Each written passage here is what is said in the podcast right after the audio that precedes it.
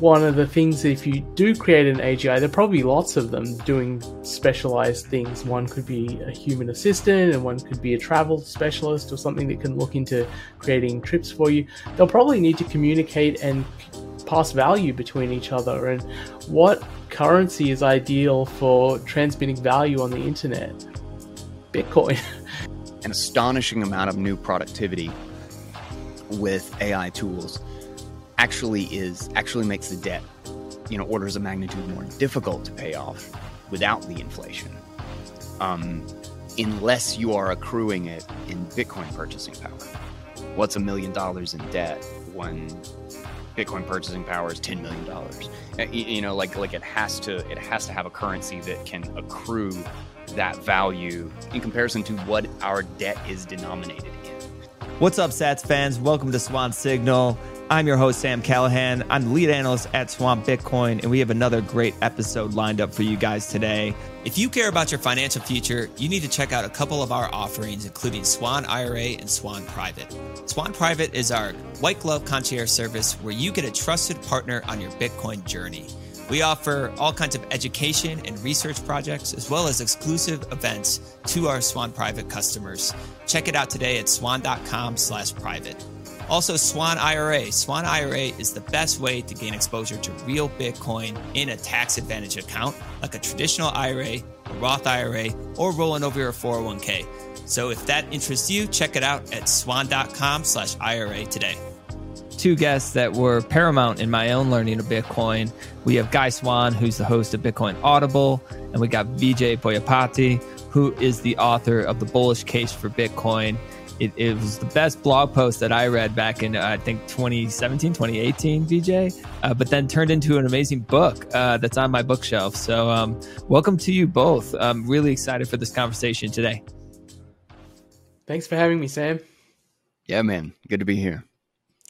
Yeah, man. I wanted to, uh, I wanted to start with, uh, Vijay, Vijay, you've been kind of quiet uh, over the last year or so. I was wondering uh, where you've been, man. How, how are you? Uh, I've been uh, focusing on being a dad actually. Uh, for nice. much of the last year, I uh, we had our fourth kid, and uh, I, it's just it's it's our last kid, and it's such a special time. And I, you know, I wanted to spend uh, a, a bit more time focused on that, and uh, so I haven't spent as much time on Twitter and what's happening in the Bitcoin world. But you know that that uh, topic is in really good hands. There's a lot of great people at Swan and elsewhere who uh, have been providing a lot of great commentary. So I've been just kind of following along and not contributing too much. But hopefully, you know, after you get out of the first year, things become a little bit easier. So I'm hoping you can I can get back into things and do interviews and maybe a bit more active on Twitter. Yeah, man. I mean, we just miss you. Uh, you're such a great voice, and but honestly, family is probably more important than Bitcoin. I would say. So, congratulations uh, on the new kid, and um, really excited to have you on today. And, and Guy, uh, how are you, man? How, how have you been? I'm doing good. I'm doing good. We're in. Uh, Rad just turned a year old too, um, and uh, uh, and I want to thank again. Vijay got uh, uh, Vijay and fam got some toys for him when we were at BitBlockBoom, and he loves the little this little ball like has like a little light up thing when he rolls it around. Freaking loves that thing. uh, that makes me really happy to hear, guy. Yeah, man. Yeah. yeah, man. We really appreciate. It. My wife was like all just just huge smile. She was like, "Oh my god, that's the sweetest thing ever! I love it." well, there's like a saying in Bitcoin, you know, it's for the kids uh, we're kind of building something that's going to last generations. Um, and this is about uh, changing the monetary system. When we look at the traditional monetary system, um, things aren't looking that sustainable, I would say. And uh, right now, with the debt ceiling uh, debacle that we all just went through, they once again kicked the can up the road. Um, they raised the debt ceiling from 31.4 trillion. Now it's expected to get up to 35 trillion by 2025. Um, so maybe throw it to Guy. Like, what do you what do you think of when you just see this debt mountain that just continues to grow, and yet politicians just continue to kick the can down the road, paper over these long term problems um, for future generations to grapple with? Well, the problem is is that like like the whole idea of the debt ceiling is just kind of I mean it's it's a pure example of theater. Um, because they there's no way for them to really lower it. You know, it's part of the dilemma of having a the reserve currency, but then also a currency that is literally issued as debt is that you always owe more than exists. You hmm. know, mm. like if you if you issue hundred dollars into existence and you owe it at ten percent interest, you owe hundred and ten dollars, and you've issued ten dollars a hundred into existence. Um, so you have this feedback loop of the the stress of needing to pay back is always worse than what you actually have available to you. Um, and I don't see how I, like just kind of from a mathematical perspective, I don't see a sustainable way that we could not run deficits because mm-hmm. of how the the monetary system literally works. Um, and we would have such a massive deflationary push, like we'd have such a credit crisis because we wouldn't be able to sustain the debts we already have without issuing enough to even simple business as usual, but in addition, pay off the interest. I mean, you like look at the the, the Treasury um, um, uh, books or whatever they release. Like just a massive amount of it is going to interest, and that's with the staggering amounts of low interest debt that they're holding. And every year that the bonds roll over, they're they're essentially holding the same debt. They're refreshing the same debt that we have at higher and higher interest, and we're in the period where they've aggress- they've raised interest rates faster than they ever have in history. Um, so, I mean, it's just a, it's just a mess. Like all, all the idea that there's like legitimate talks of like lowering the debt, like I mean, the the quote unquote compromise was increasing the deficit less than they planned. Like the it's, it's so comically off of like what needs to happen like it's not it's not even a question of whether or not we raise the deficit is literally an argument about how much we raise the deficit mm-hmm. it's like it's like saying whether or not like let's say uh, you know, we have like some really terrible, we have diabetes or something, and it's because we just eat massive amounts of sugar. And, and, you know, we just like, here's a barrel of sugar, and this is what we eat in sugar every year. And what we need to do is stop eating sugar. And what we and then we have a plan on the table of increasing that sugar by two buckets or one bucket. And that's the argument is how much do we how many buckets of sugar do we add to our problem? And it's just such it's such a show. It's such a gimmick. Um, and the the idea that we're having some sort of a compromise or discussion and there's any sort of restraint here is just comical to like I, I, don't I don't know how else to put it. It's just silly. yeah. Vijay, do you have any thoughts on uh, the debt ceiling getting kicked back and kind of the unsustainable nature of, of the, the fiat system right now? Uh, yeah, I completely agree with Guy that this is just political theater. Uh, I, there is one concept that I don't think is discussed much, but I think is really important. Is the, the distinction between political default and economic default. Political default is when uh, the the institution which owes the debt, the, the nation state, uh, is just politically incapable or is in gridlock and doesn't or doesn't want to pay the debt, just refuses to pay the debt. The other is economic default, which is much scarier, which is when the the nation state is incapable of, of paying the debt. And an example of this is the Weimar Republic uh, go back in history into German history, and they were simply incapable of paying back the massive mountain of debt that had been imposed on them by the Allies after World War One. They just didn't have the the ability to service the debt, and and when you have this huge debt, there are really three ways you can solve the problem. You can cut spending, which is politically very, very difficult. Uh, you you can increase taxes, also very very difficult. And actually, in, increasing taxes has a limit. There's a there's a number at which even if you increase the tax rate, you don't collect more revenue. And uh, the the most that the US has ever collected historically is about twenty percent of GDP. Um, so this is even when tax rates were above 70%. You just can't get more blood out of the stone, is my point. So it's both politically difficult to raise taxes and uh, there's a limit on how much you can actually raise doing that by increasing uh, the rate. The third the third method is the method you know historically chosen by most nation states because it's the easiest politically and you can kind of blame everyone else but yourself is to inflate the money supply if you inflate the money supply then the debt burden goes down because the the the, the real um, value of the debt is much lower with a lot more money out there and that's what happened in the weimar republic the, the reason i bring up this distinction is because um, what Guy says is absolutely correct. This is political theater, but I also believe, and this this may be controversial as a Bitcoiner, I don't think we are yet close to economic uh, default in the US. I think we're at least maybe a decade or so away from that, and the reason I say that is.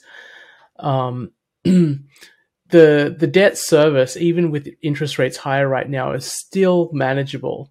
Uh, it, it will become unmanageable for the reasons Guy gave, you know, in the coming years because we're accumulating more debt and debt is rolling over. Low interest rate debt is rolling over, and we have to uh, refinance that at higher rates. So it's going to get harder and harder to service the debt, but we're not there yet. There are other nations which are in worse positions. An example of this is Japan, which has a much higher ratio of debt to uh, GDP. And so if interest rates rise in Japan, and they're already using, I think, 50% of their budget just to pay the interest on their debt. So if interest rates go up even a little bit there, they're just completely wiped out. Um, but we are on a, on a path that's really bad and un, unsustainable. And it's particularly bad for the whole world because the US is the uh, reserve currency of the world, and, and the US inflating its money supply uh, to, to make it easier to pay down its debt has implications for all countries around the world. Uh, so I think this is the, the, coming decades are actually structurally very good for, for Bitcoin because the US is in a bind. It's just politically too difficult, especially given the polarization in the US. It's too difficult to do the things that you need to do. Uh, cutting spending is probably the most important thing we need to do. We spend way more than we bring in uh, and it's just not sustainable. But you know, in a democracy, you get really strong entrenched interests, and they are voting blocks. And how do you cut Social Security? Well, you can't cut Social Security because you have all of these uh, elderly US citizens who will very vehemently object because it's in their personal interest that Social Security continues.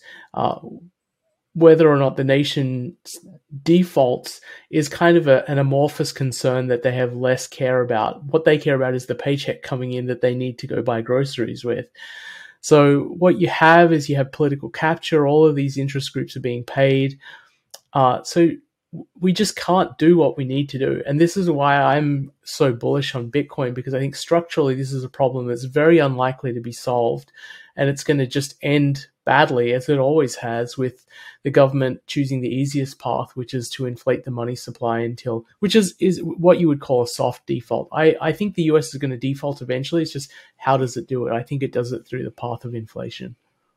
Yeah, one of the things that you brought up there um, uh, that I think, particularly in the realm of like the timeline, uh, is that every single time this default happens with you know Japanese yen or like some other country first, it will actually put pressure, a positive pressure back towards the dollar. You know, like they'll in in searching for an exit, people will naturally, you know, it's typically it's the global reserve still to this day, despite lots of fracturing and obviously the the shifting geopolitical space, but there will be I think we'll just continually see large swings. Like I think we're just entering kind of the age of volatility when it comes to all currency, um, and the dollar will go through huge deflationary periods where it's worth more, and then we'll have these credit crises and these like, oh, we're actually being sticklers and you know having restraint about this, but also we're also guaranteeing everybody's deposit. And we're giving like free loans to all the huge banks, and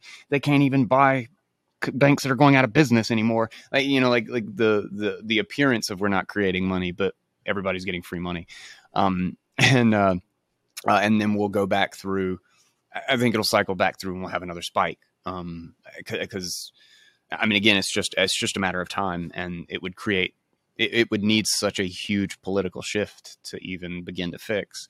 And not only is the political shift not happening, we're not even getting like a small political shift in the right direction. Um, mm-hmm. uh, it seems to be kind of accelerating in the wrong direction, kind of all over the place. Um, and so, uh, completely agree that you just have to systemically hedge. You have to just get out as much as yeah. as much value as you can. Yeah, and the more you delay, the worse that problem gets. And I think Vijay brought up a lot of good points. Um, when he's talking about raising taxes, I think it was Switzerland uh, came up in the news the other day. Um, they raised taxes on the, the ultra wealthy there, and they expected to bring in about 150 million in additional tax revenue. Well, the wealthy just left, and it ended up being uh, negative about 500 million dollars in tax revenues when they tried to raise taxes too much. Um, and then it's just a demographic issue when it comes to these entitlement programs. Um, Stanley Druckenmiller was just giving a keynote speech and he's talking about this problem. And he says, We're already spending about 40% of taxes on seniors when it comes to Medicare, Medicaid, Social Security. Um, and in 20 years, it's going to be 60% of tax receipts right now or tax revenues. And, um, you know, what is the solution to that problem? And Vijay, you brought up when debt GDP gets to certain levels, um, I think it's like over 120% there's only a certain number of ways that you can get out of that. Uh, you can raise taxes, um, you can default, you can try to inflate it away, or I guess there could be a productivity gain, um, which a lot of people say that's impossible right now. It looks pretty bleak when you look at the productivity numbers. That is another way to kind of naturally grow yourself out of this debt problem. But the one area that I'm looking at where potentially it could lead to a lot of productivity gains is AI. Um, and we've seen AI really take over the headlines. We had ChatGPT really come on the stage in 2023. Um, so, Guy, I know you've been kind of looking at AI. What are your general thoughts around it, and maybe how does it apply to Bitcoin? Yeah, so AI is a really interesting kind of play or, or factor that has been introduced into this environment.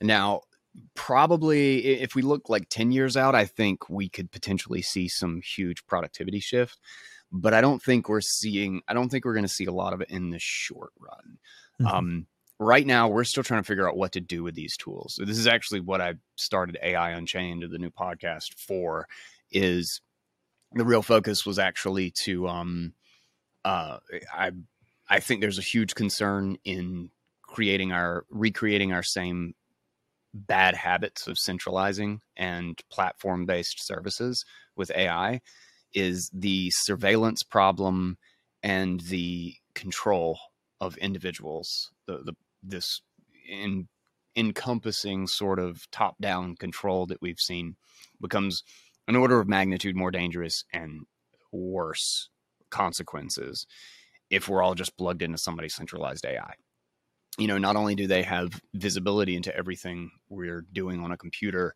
if, you know, when Windows releases their AI embedded into the operating system, but they have contextual understanding of everything that we're doing on our computer.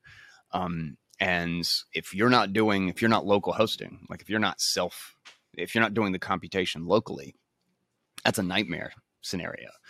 Um, but uh, uh, right now a lot of it is still hype um, and a lot of it like it, there's there's a massive amount of noise. It very much feels like crypto 2017 um, but one of the big things that i think is but luckily um, is open source is moving very very fast. One of the beautiful things about or the natural elements of ai is that it's about who can teach quickest. You know, as soon as the algorithm is released or the model exists, then the question is, can a community teach faster than a giant corporate entity? Um, and so, and they're developing in very different ways as well. Um, but I do not think there will be this like network lock in, like moat thing that we have seen with platforms because it, the technology manifestly doesn't behave like that. It's not the same thing.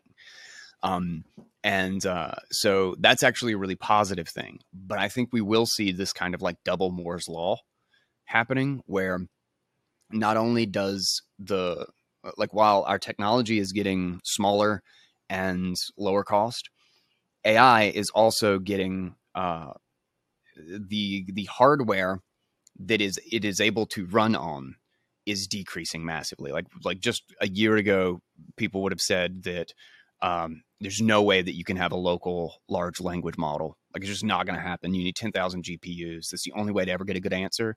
And now you can roll uh, literally within a matter of weeks. The open source community, when Meta's model launched, uh, uh, leaked, uh, it's called Llama um, within a matter of weeks, they figured out how to run the thing on a freaking Raspberry Pi. Like I'm not even kidding. The mm. the the seven billion parameter model is slow, and you would never ever want to use it because you're constantly writing to hard drive instead of RAM. But you can run it.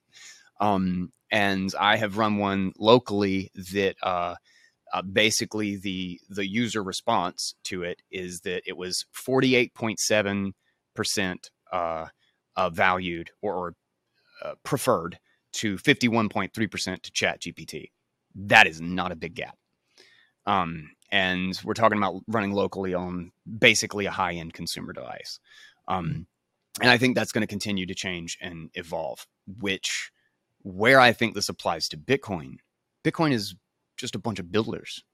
You know like that's that's the really magical thing about this space is that everybody is constantly fig- trying to figure out how they contribute can contribute. But there's also a lot of very computer literate, like very literate people from a technical aspect that aren't developers. I include myself in that group. I'm not a developer. I have been doing nothing but building scripts for months to accomplish little tasks using ChatGPT. The the ability to make small batches of code that work by just asking it to do stuff is remarkable. Um, I've brought this up on a, a, few different episodes recently. Was uh, like I've I've now got a script. I used to lose a day every month. Like when I'm working with tons of media. I mean, Sam, you probably know. Um, but I work with tons of media, and I have you know uncompressed audio like project files constantly, and I'm doing ten different things at once. I, I eat up 400 gigs of data like nothing you know, three, 20, 30 days in, and I'm out of hard drive space again on a two terabyte computer. Um, and then I lose a day transferring, compressing, organizing, archiving, like just doing all that stuff. I just, I literally, I'll just be in the middle of a logic project and it'll just be like, you're running out of memory. We can't record this anymore. You got to do something. And I just have to stop and spend a couple hours. I spent about 40 minutes uh, the other day uh, writing a script with ChatGPT that um uh whenever it just I just select the folder with my projects in it and it will grab all of the relevant project files. It will individually compress everything in the folder, um, uh, one one project at a time. Then it will move the zip file to my Linux machine. Then it will verify individually each one that the the uncompressed the original project and the zip file are in fact accurate and it's on the new computer then it will delete the original project file and just do that through the entire folder. So now when i'm running out of space i've just been doing this every few days um, and with ai Unchained being a video thing you know i've got like 13 gigs per project with the video and stuff. So i just i do it i just double click on this thing every day um, and it archives the whole thing um, and I, I archived like I don't know 600 gigs of stuff the other day while I was working on stuff. So I was recording while, and it was funny because it's eh, you know it's just running live like in my terminal, so I'm hearing the little trash can like every every like every like two minutes or whatever when it's done zipping and moving the next project or whatever. And so i'm just like recording and i just i'm just hearing this for like an hour and a half or two hours while it's just cleaning up my computer um, and I have, I literally have like, um, just in the ones of the stuff that I'm using, I got like eight, nine, 10, like 15 or so of stuff that I use all the time, like media compression and all this stuff. Stuff that used to take me a long time now is just basically a double click. Um, and as Bitcoiners realize how powerful these tools are, I think, if, especially if we adopt them first, um, I think we can build so many features and simplify so many things and obscure away so many of the the little headaches and the little bumps in the road that people run into. Uh, like this, this makes me quote unquote a developer, and I just I don't code. I know just enough to be able to kind of look at a block of code and be like, okay, it's trying to do this, and I know some simple tricks on how to easily troubleshoot it. But I'm able to build stuff that I never would have had the time or the yeah. energy to build before. And that's a big deal, I think. And I think more specifically is a really big deal for Bitcoin. Yeah.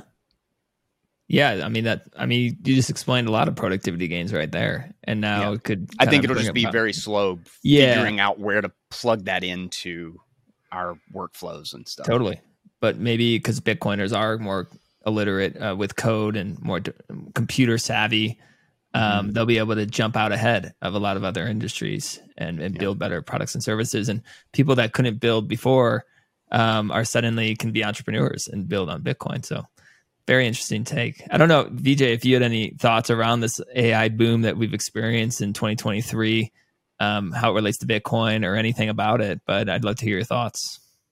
Yeah, you mentioned something, Sam, that I think is important, which is that this could be a huge uh, source of new productivity in the economy. And one of the things to tie it back to the previous topic that I, I, gave three ways to get out of a debt problem, and actually, you you mentioned the fourth, which is really important. You can, it is possible to get out of a debt problem in a good way. The one good way is you become so productive that you produce so much more wealth that you're capable of paying down your debt. It's just like if you know the, these things at the nation state level are just like us with our personal debt. If you have like $100,000 in debt, uh, you can default. You can't inflate your way out of it because you don't control the money supply. But one one way is you can get a better job or you can make more money, and it's easier to pay down the debt. And the same thing with an economy, you can become more productive. And I think this is going to disrupt a lot of industries. I mean, the obvious ones like content creation. Like if you're mm-hmm. an if you're an author or you're making movies or something, those industries are going to be disrupted in the next three years. uh, I mean, you can generate a book very easily now at low cost. It's orders. It will become orders of magnitude cheaper to to create a movie in the in the next three to five years. Um, as I, I find this pretty astonishing actually. My my background is not in economics or or uh, cryptography. My background is actually machine learning, and I came to the US to do a PhD in machine learning. And I never, yeah, I never thought that we would be anywhere near where we are in my lifetime. To, so to, to see what's happening with AI, uh, it, it makes me think that maybe my my skepticism that a, an AGI, an artificial general intelligence, was even possible was perhaps a little misplaced. And that, to me, it makes, you know, for a really interesting topic as a Bitcoiner, uh, one of the things if you do create an AGI, there are probably lots of them doing specialized things. One could be a human assistant, and one could be a travel specialist or something that can look into creating trips for you. They'll probably need to communicate and pass value between each other and what currency is ideal for transmitting value on the internet? Bitcoin. Uh, is this trustless decentralized currency and and it's 24 7 you, you know you don't want to if, if you're an agi communicating with another one you don't want to transmit value through you know the banking system which is shut shut on the weekend. You want to uh, transmit value on something that can be settled immediately, and that's that's Bitcoin. So it does open up this really interesting future where if AGIs become possible, I can totally see Bitcoin becoming more valuable just by the fact that these AGIs will need something to communicate value or transmit value with, and that that will be Bitcoin. I, I can't imagine anything. You're certainly not doing it with gold. You're, you know, an intelligence that lives on the internet. I mean, how do you physically transport gold? You're not going to do that. So, it uh, it's it, it's fascinating times. I'm I'm shocked at where we are with AGI. It's certainly possible that this could have, and maybe the presumption should be it will uh, increase our productivity dramatically in the same way that Moore's law did for 30 to 40 years, and then the development of the internet and the communication network that that made possible. Um, both of those things massively increase productivity, global productivity, uh, and this is this is something you know probably as big, if not bigger than than those things. The trouble is, we just don't know. Mm-hmm. It, it's it's there are some industries where it's really obvious, where you're like, oh, okay, I can see how uh, artificial intelligence is really going to disrupt that. But what about the rest of the economy? Is it going to be really limited? Uh, are we going to see um, massive advances uh, towards an AGI in the next few years, or have we seen most of what is possible right now? Like that the the language models and the prediction models and generation of images. Is there new frontiers that are unexpected? Uh, these are all completely open questions, and I'm really super fascinated to see how this develops because it could be world changing and economy changing in a pretty short amount of time. Yeah, one of the things that I think um, will change a lot, particularly when you talk about like content creation and stuff, is like kind of that vapid derivative derivative content will absolutely plummet in value. Like like it's already it already like sort of has, but there has always been this degree of barrier where bad content with really big budgets can still kind of go pretty far.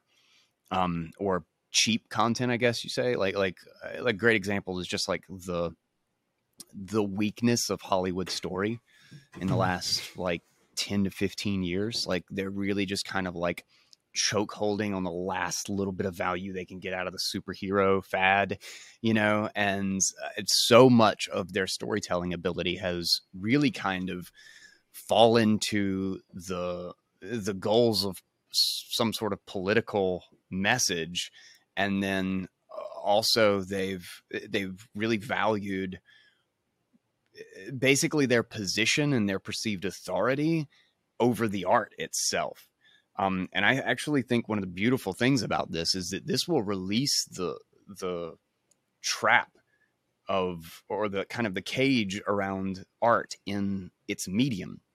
Like now, the people like the re, the literally the writer, the person who the story is closest to, will have such a small gap between actually creating the content that they see in their head that I think we'll I think we'll see far more direct monetization and direct interaction with people who have real story.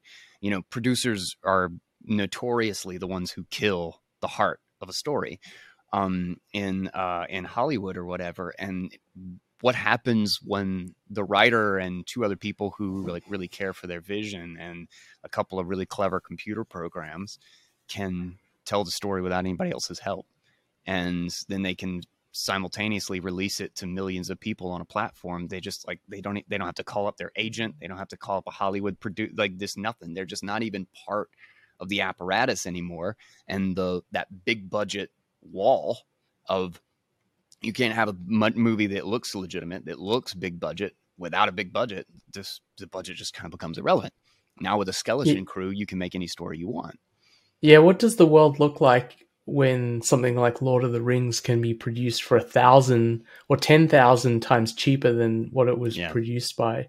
Uh, and I, I, had this saying, um, I was talking about Bitcoin a few years ago, that you can see the future in the present if you have a keen enough eye. And it, the example I think of with that is the telegraph, you know, in the 19th century, you had this idea that you can communicate with anyone on Earth very rapidly. And if you really thought about that, you're living in the 19th century, you could kind of think of the uh, the implications and what might be possible in the future, like being able to have all the world's information available to everyone all the time certainly is an implication of that although it would be very hard to have thought of that in the 19th century to dream that that far ahead.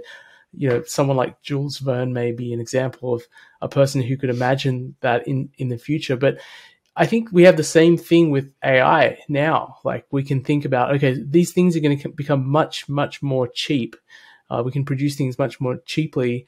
What are the implications of that? What, how is that going to change society? And it's uh, certainly something that I think is worth devoting a lot of thought to. A lot of dollars will be made, or a lot of Bitcoin will be made on, uh, you know, making great investments and, and creating great projects that will build out this future if you can just think of what the implications are that AI will have on, on our future world and, and our economy. There's a really good point you you made too. Um, was uh, the value of this? If there's an AGI, like or a ecosystem of AGI, of uh, autonomous agents that have specific goals and they can create their own keys and receive funds in order to capitalize and get resources. You know, they, they trade their resources for others. Um, they need a money and they literally can't use anything other than Bitcoin. You know, that's the mm-hmm. only thing, like, the only money that, that a computer can actually operate with, uh, or a, uh, artificial intelligence with a set of goals can actually operate with and generate keys on their own is is Bitcoin. It, it must be a digital money, which means that if there is a massive productivity gain that comes from an ecosystem of machines that can communicate, set goals, and trade, it must only accrue to Bitcoin, like almost almost entirely. Yeah. Um, it, it won't be able to be soaked up by the fiat environment. Um, so that's a that's a really really fascinating way to think about it. Right, and the pr- the price level of any money is really just the amount of economic activity that's being saved in that money. And if you're an AI that can only save in Bitcoin, suddenly you have all of this productivity going uh, into savings in Bitcoin. That's when you get uh, Michael Saylor's phrase being relevant up only, Laura, uh, because it, that value. It, it's just so multiplicative when you have something that can generate value that quickly uh, and and uh, without any other intervention from a human. Uh, it's really that it gets you close to the concept of a singularity where you just have gigantic amounts of value being created very very quickly. Uh, so this this is aside from you know the the negative uh, aspects of the global economy and the debt problem that we have, there is a there is a positive path that you could get to uh, hyper Bitcoinization, and AI is a potential way of doing that. So, yeah. very interesting, great, great topic to think about. There's one other element in the idea of paying off the debt through productivity in that regard too, is that from a fiat perspective, the debt it's such a deflation. You know, going back to Jeff Booth's uh, uh, model, thesis. so to speak, yeah. of you, you know, thesis. Thank you of uh, the fact that this is a massively deflationary force is that an astonishing amount of new productivity with AI tools actually is actually makes the debt, you know, orders of magnitude more difficult to pay off without the inflation, um, unless you are accruing it in Bitcoin purchasing power.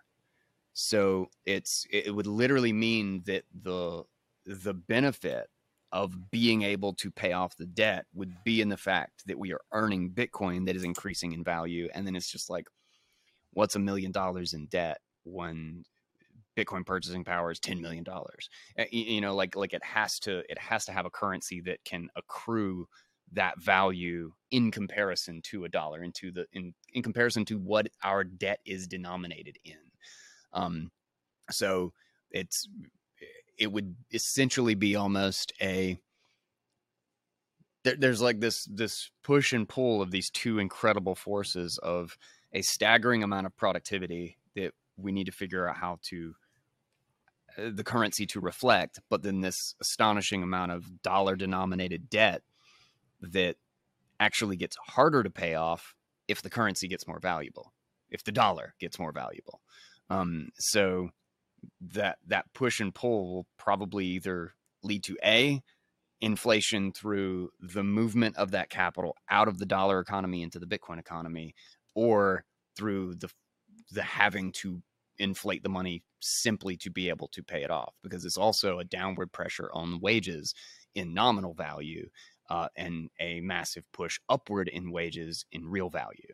Um, but our our debt is nominal so it, it only matters if, you know, it doesn't matter if your $1 a month in wages buys you a beautiful house and you're super rich. If you still have $100,000 nominally denominated in dollars, you've got a problem.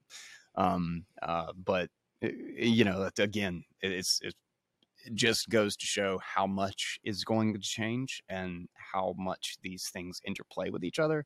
Um, and I really just think, again, it's exit is exit. Just like watch the dollar from afar and see see how things go because it, it could be. We want something that accrues that value that that allows us to share that value, and a sound money is the only thing that lets that happen. Mm. Yeah, I get uh I get bullish thinking about like the AI buyers. Like I don't know if a lot of models had that uh think like they didn't think about the AI buyers coming into Bitcoin because there really is no other money that can do that, right? That's what makes Bitcoin special. It's programmable digital money. It could do instant settlement. Um, you can even stream it, right? These AIs can stream back and forth to each other based on how you use like this AI consciousness. If you if you plug into it, you can pay in real time for its like services or whatever in in sats and then turn it off with the snap of a finger. Um, and that's only made possible with with bitcoin. And so what else are they going to use? Uh, it just makes a lot of sense to me. Um, let's actually pivot a little bit. Let's let's actually pivot to lightning. Um, over the years we've seen development and innovation on bitcoin through its second layer after segwit was upgraded um, and then it enabled lightning. We're seeing a lot of businesses uh, start to come about and, and a lot of maturity in that network. Um, so I, I don't know if you guys have thoughts around Lightning. We're even seeing competition on the second layer protocols itself. We have like introduction of Ark recently, which is kind of a competing protocol with Lightning. Um, and so we're seeing a lot of innovation happen. And so it makes me really bullish when it comes to payments and kind of like the original idea of Bitcoin but I've always thought it made sense to kind of build it on layers on top of the base layer. Um, and so, what do you guys think about what you're seeing in the Lightning world nowadays? You can throw it to either one of you guys. Vijay, you want to roll? Are you sure? Yeah, I mean, I could first talk about Lightning just as a, a, a, user of Lightning, and I was at the Bitcoin conference. It was also good seeing you guys there. Uh, and uh, as an author, I was you know signing and selling books and just seeing how well lightning works actually was more reliable than uh, square cash which i was using to take credit cards for people who didn't want to spend their bitcoin uh, it's really amazing to see how far lightning has come I, would say this is again going to be maybe a controversial take as as a Bitcoiner, and I've said this for a long time too, so it's not a, not a surprise. I think the innovation is further along with Lightning than the adoption. And the reason I think that's the case is uh, I I see money going through a, a, several stages in its evolution to becoming a reserve currency, and one of them is becoming established as a store of value. I think it's hard for it to become a medium of exchange before it's deeply established as a store of value. And so I was always very critical of. Uh, people in the early days of the Bitcoin community who's who were talking about Bitcoin as a medium of exchange, and we need it's going to be used to replace credit cards and stuff like that. Uh, and they would go out evangelizing to merchants, saying, "Take accept Bitcoin." instead of credit cards. It's a way better system. The problem is there was no one owned Bitcoin at the time, right? So you go to a merchant, you say, you know, put in this new payment processor and you can take Bitcoin and and they're very rational response would be, well, why do I need to learn about this new thing when none of my customers have Bitcoin? Well, maybe maybe one in ten thousand has Bitcoin, and now maybe today it's maybe a, a few out of a hundred people have some meaningful savings in Bitcoin and actually want to spend it.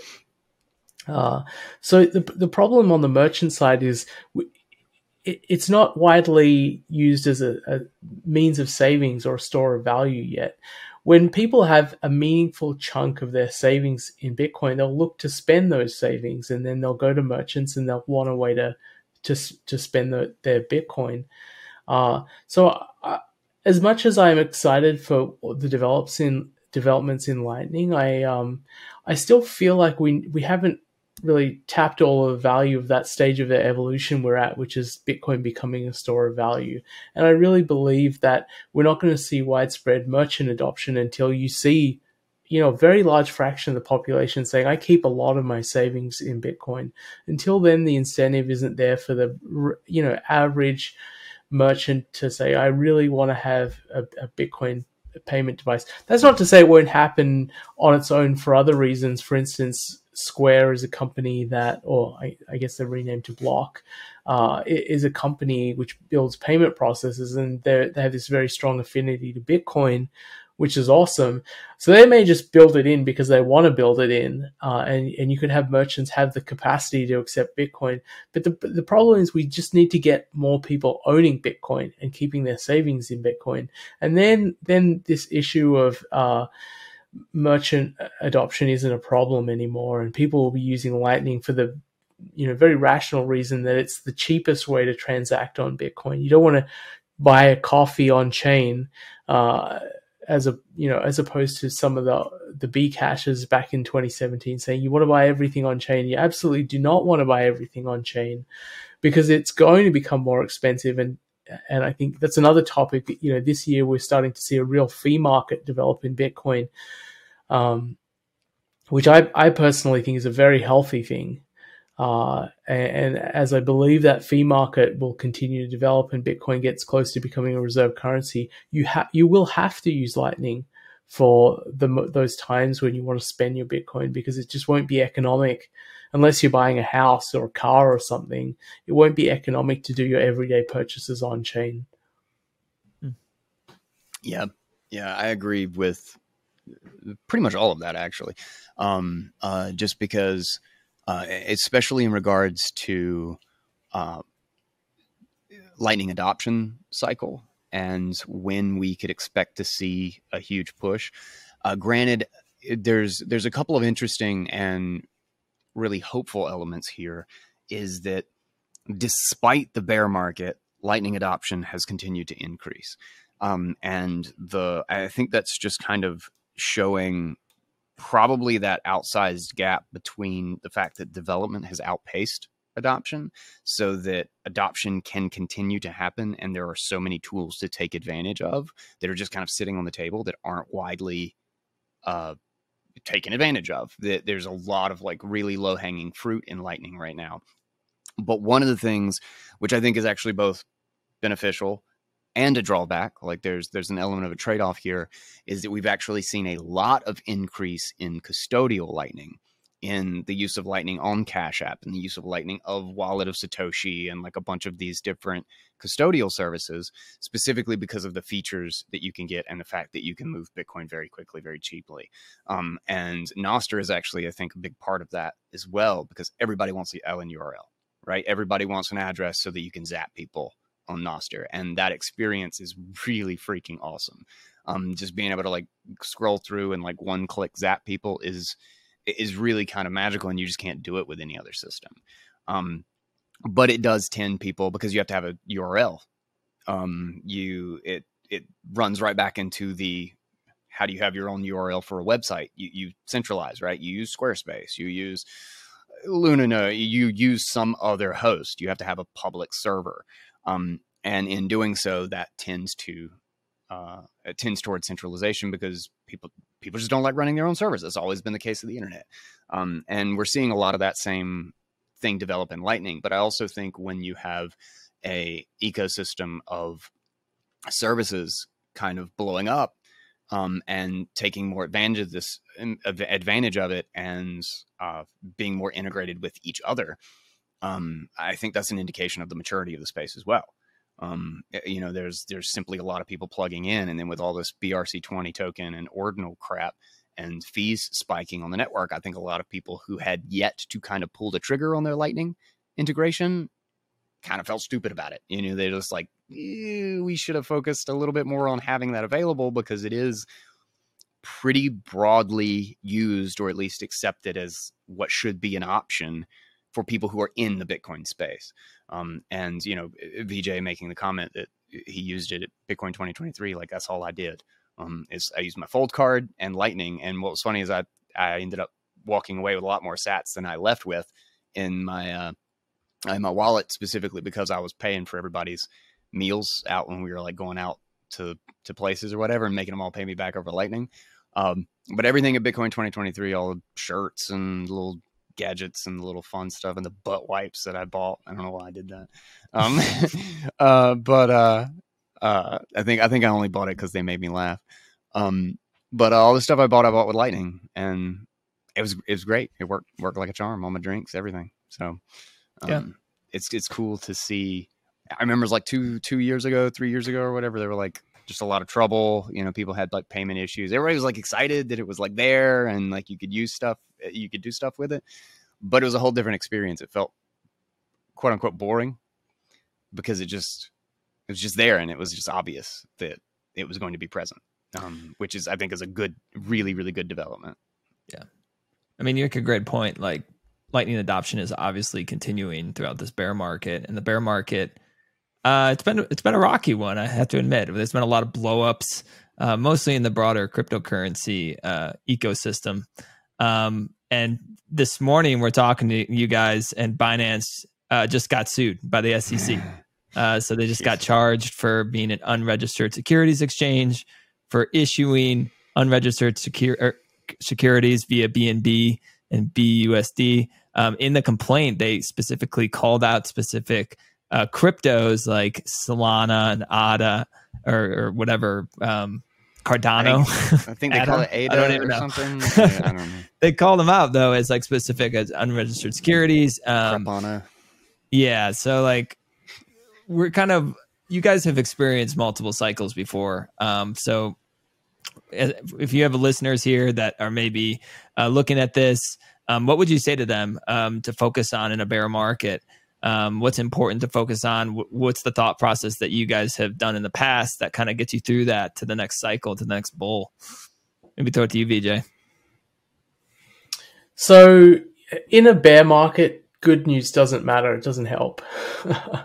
and in a bull market, bad news doesn't matter. It doesn't stop the price going down, or maybe it goes down very temporarily and then it starts shooting up. So where Bitcoin is now, I think somewhere around twenty six thousand.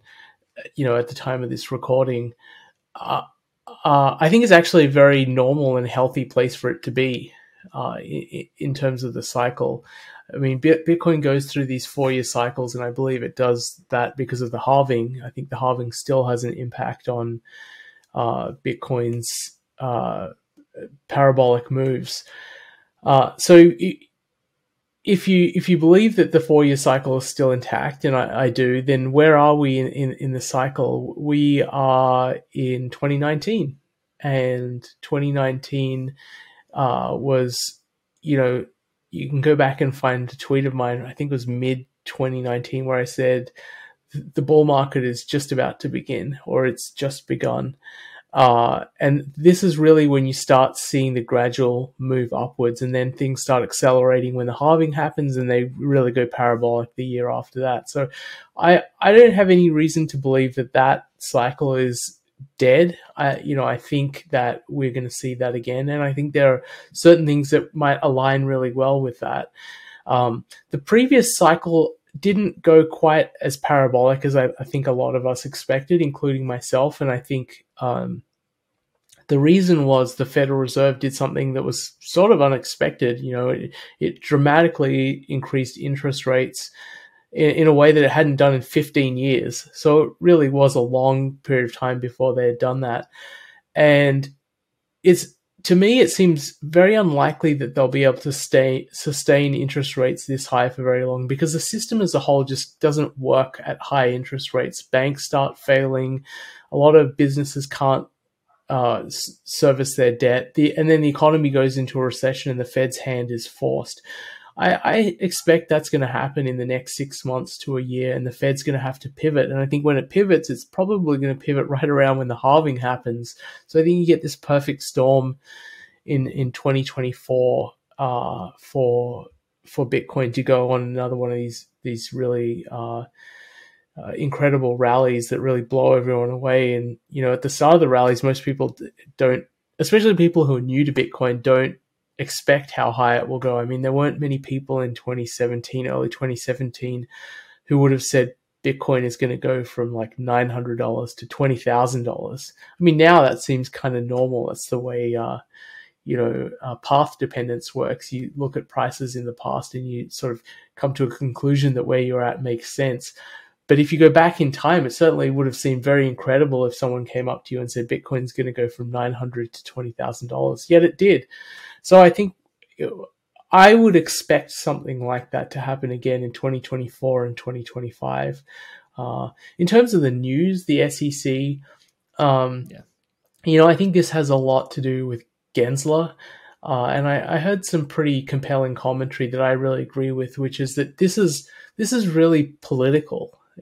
I, I don't think Gensler cares at all about you know the legality or whether this is whether what he's doing is good for the economy or any anything like that. I think what he is doing is he's setting himself up to become Treasury Secretary, and he probably would have been under Clinton if she had won.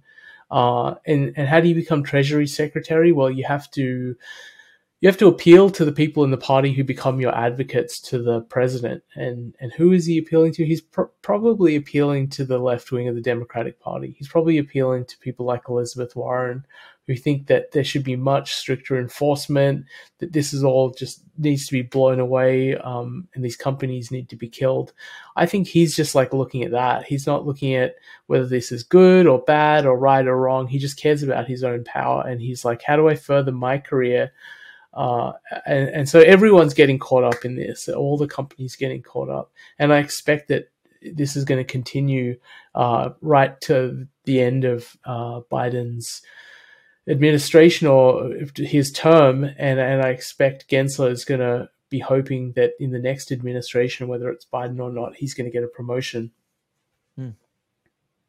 Guy, what's your reaction yeah. to the Binance news and um, what would you say to somebody who's maybe in the bear market for the first time?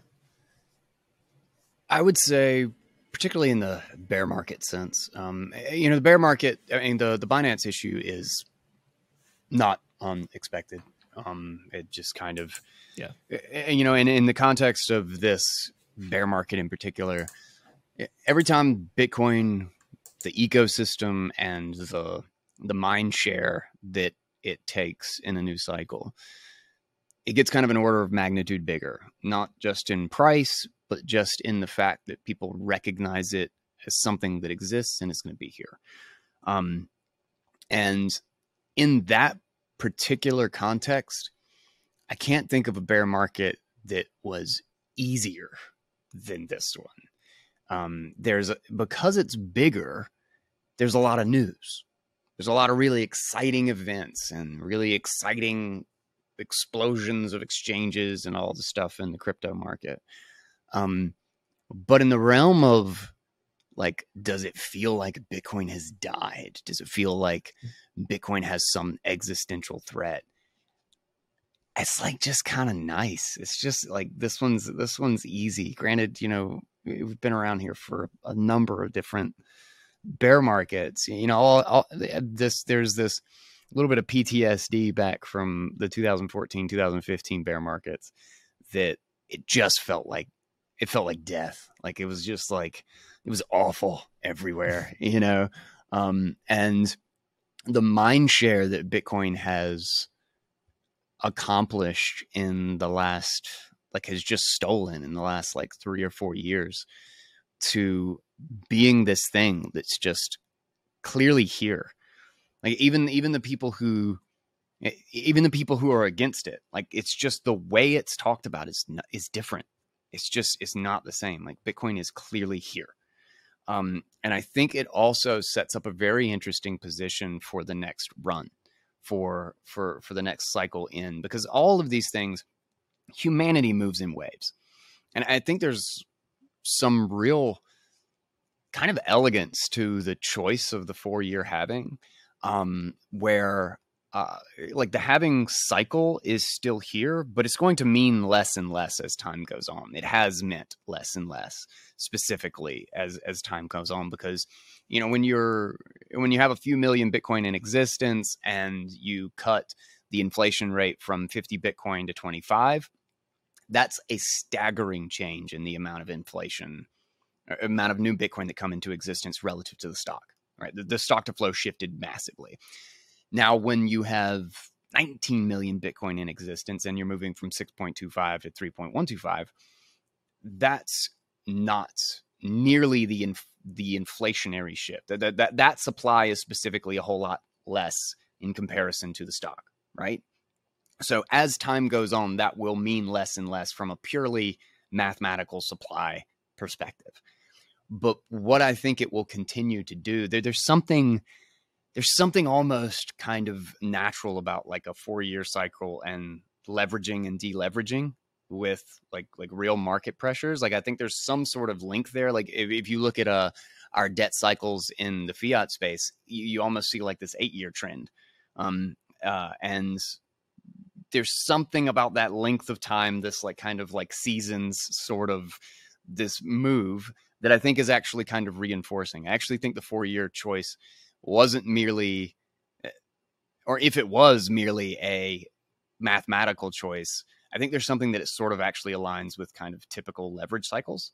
Um, uh, in in some useful way. Not to mention the fact that it it aligns with the U.S. political cycle as well. Um, so you kind of throw things back into to chaos. So we kind of align to those things. But all that's a long way of saying that I think uh, I think the cycle is not at all. I think we're going to continue to see waves. Um, yeah. uh, in a multiple different layers, we're going to continue to see waves. And the technology that is available now, when you have something like when you have an entirely different social media network that has layers of like you can build marketplaces on top of it like you're totally changing the environment of what you can do with the internet architecture when you have lightning and all of the the the tools and services that will be available to adopt it. When you have this political atmosphere and a banking crisis happening at the same time when you have the potential of AI in which productivity can only subsume them like uh, can only really accrue to a digital currency. And when you have a political sphere that's talking about unregistered securities and bitcoin isn't really recognized yeah. as part of that discussion um like it's nobody's really making the argument anywhere that bitcoin is a security no. um it, it's a wholly different thing and the political apparatus talks about how they're going to regulate it and how they're going to punish the miners and whether or not it's climate friendly, but it's not a question of whether or not it's outlawed, or whether or not it's going to exist next year, of whether or not it's a it's a scam.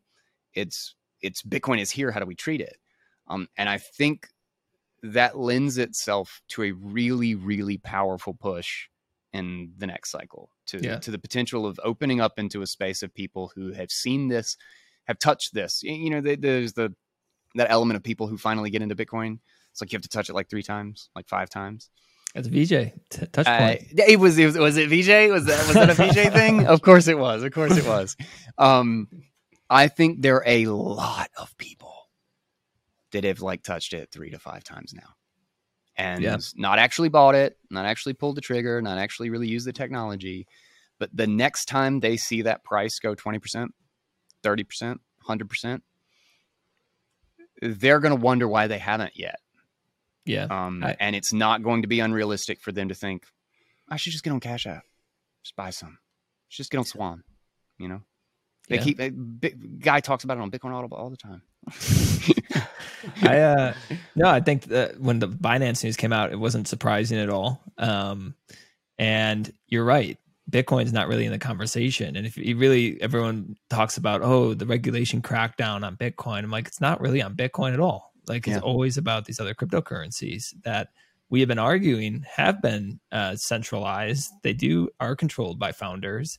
They are full of scams, um, and so you would think a lot of capital would think about this now differently, where they say, okay, I'm kind of woken up to this um, marketing scheme of these these other cryptocurrencies, and we're going to invest in the real thing.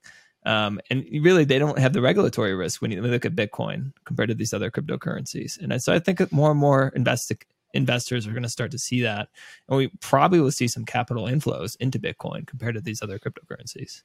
Um, so I just wanted to end with just a few like rapid questions, guys. Like you could take 30 seconds to respond to these ones or like a minute, um, real quick. Um, I'll start with Vijay. What has Bitcoin given you? an education.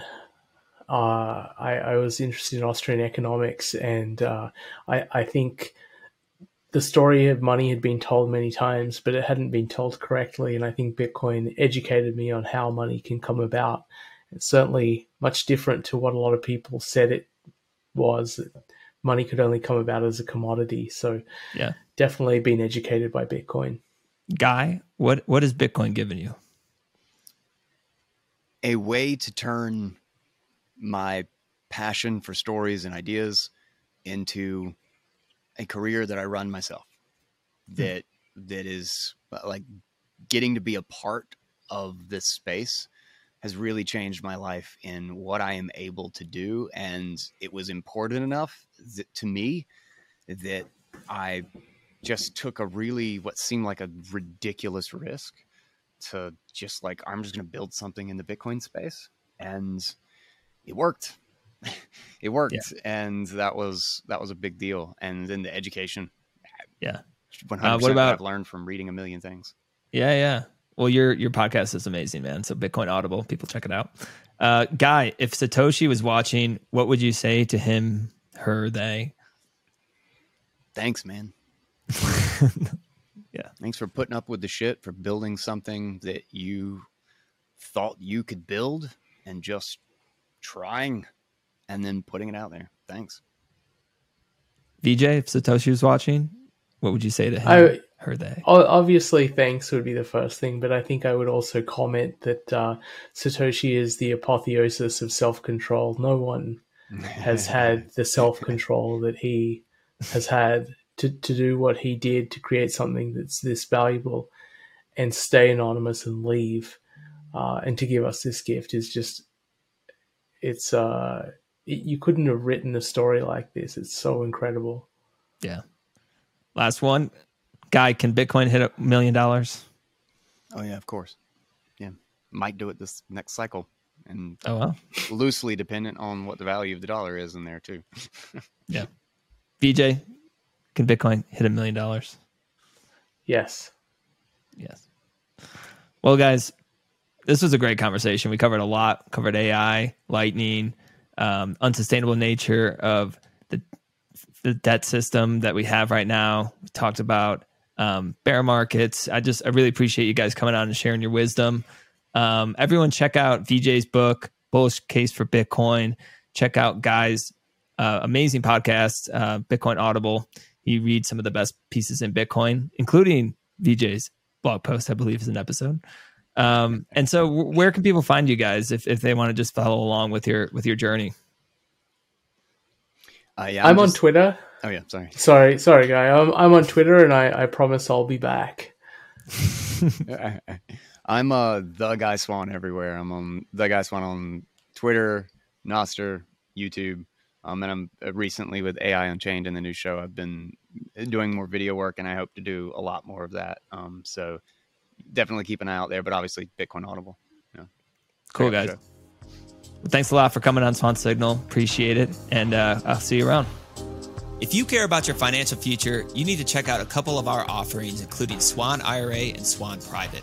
Swan Private is our white glove concierge service where you get a trusted partner on your Bitcoin journey.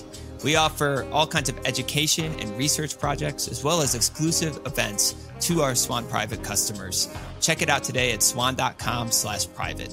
Also, Swan IRA. Swan IRA is the best way to gain exposure to real Bitcoin in a tax advantage account, like a traditional IRA, a Roth IRA, or rolling over your 401k.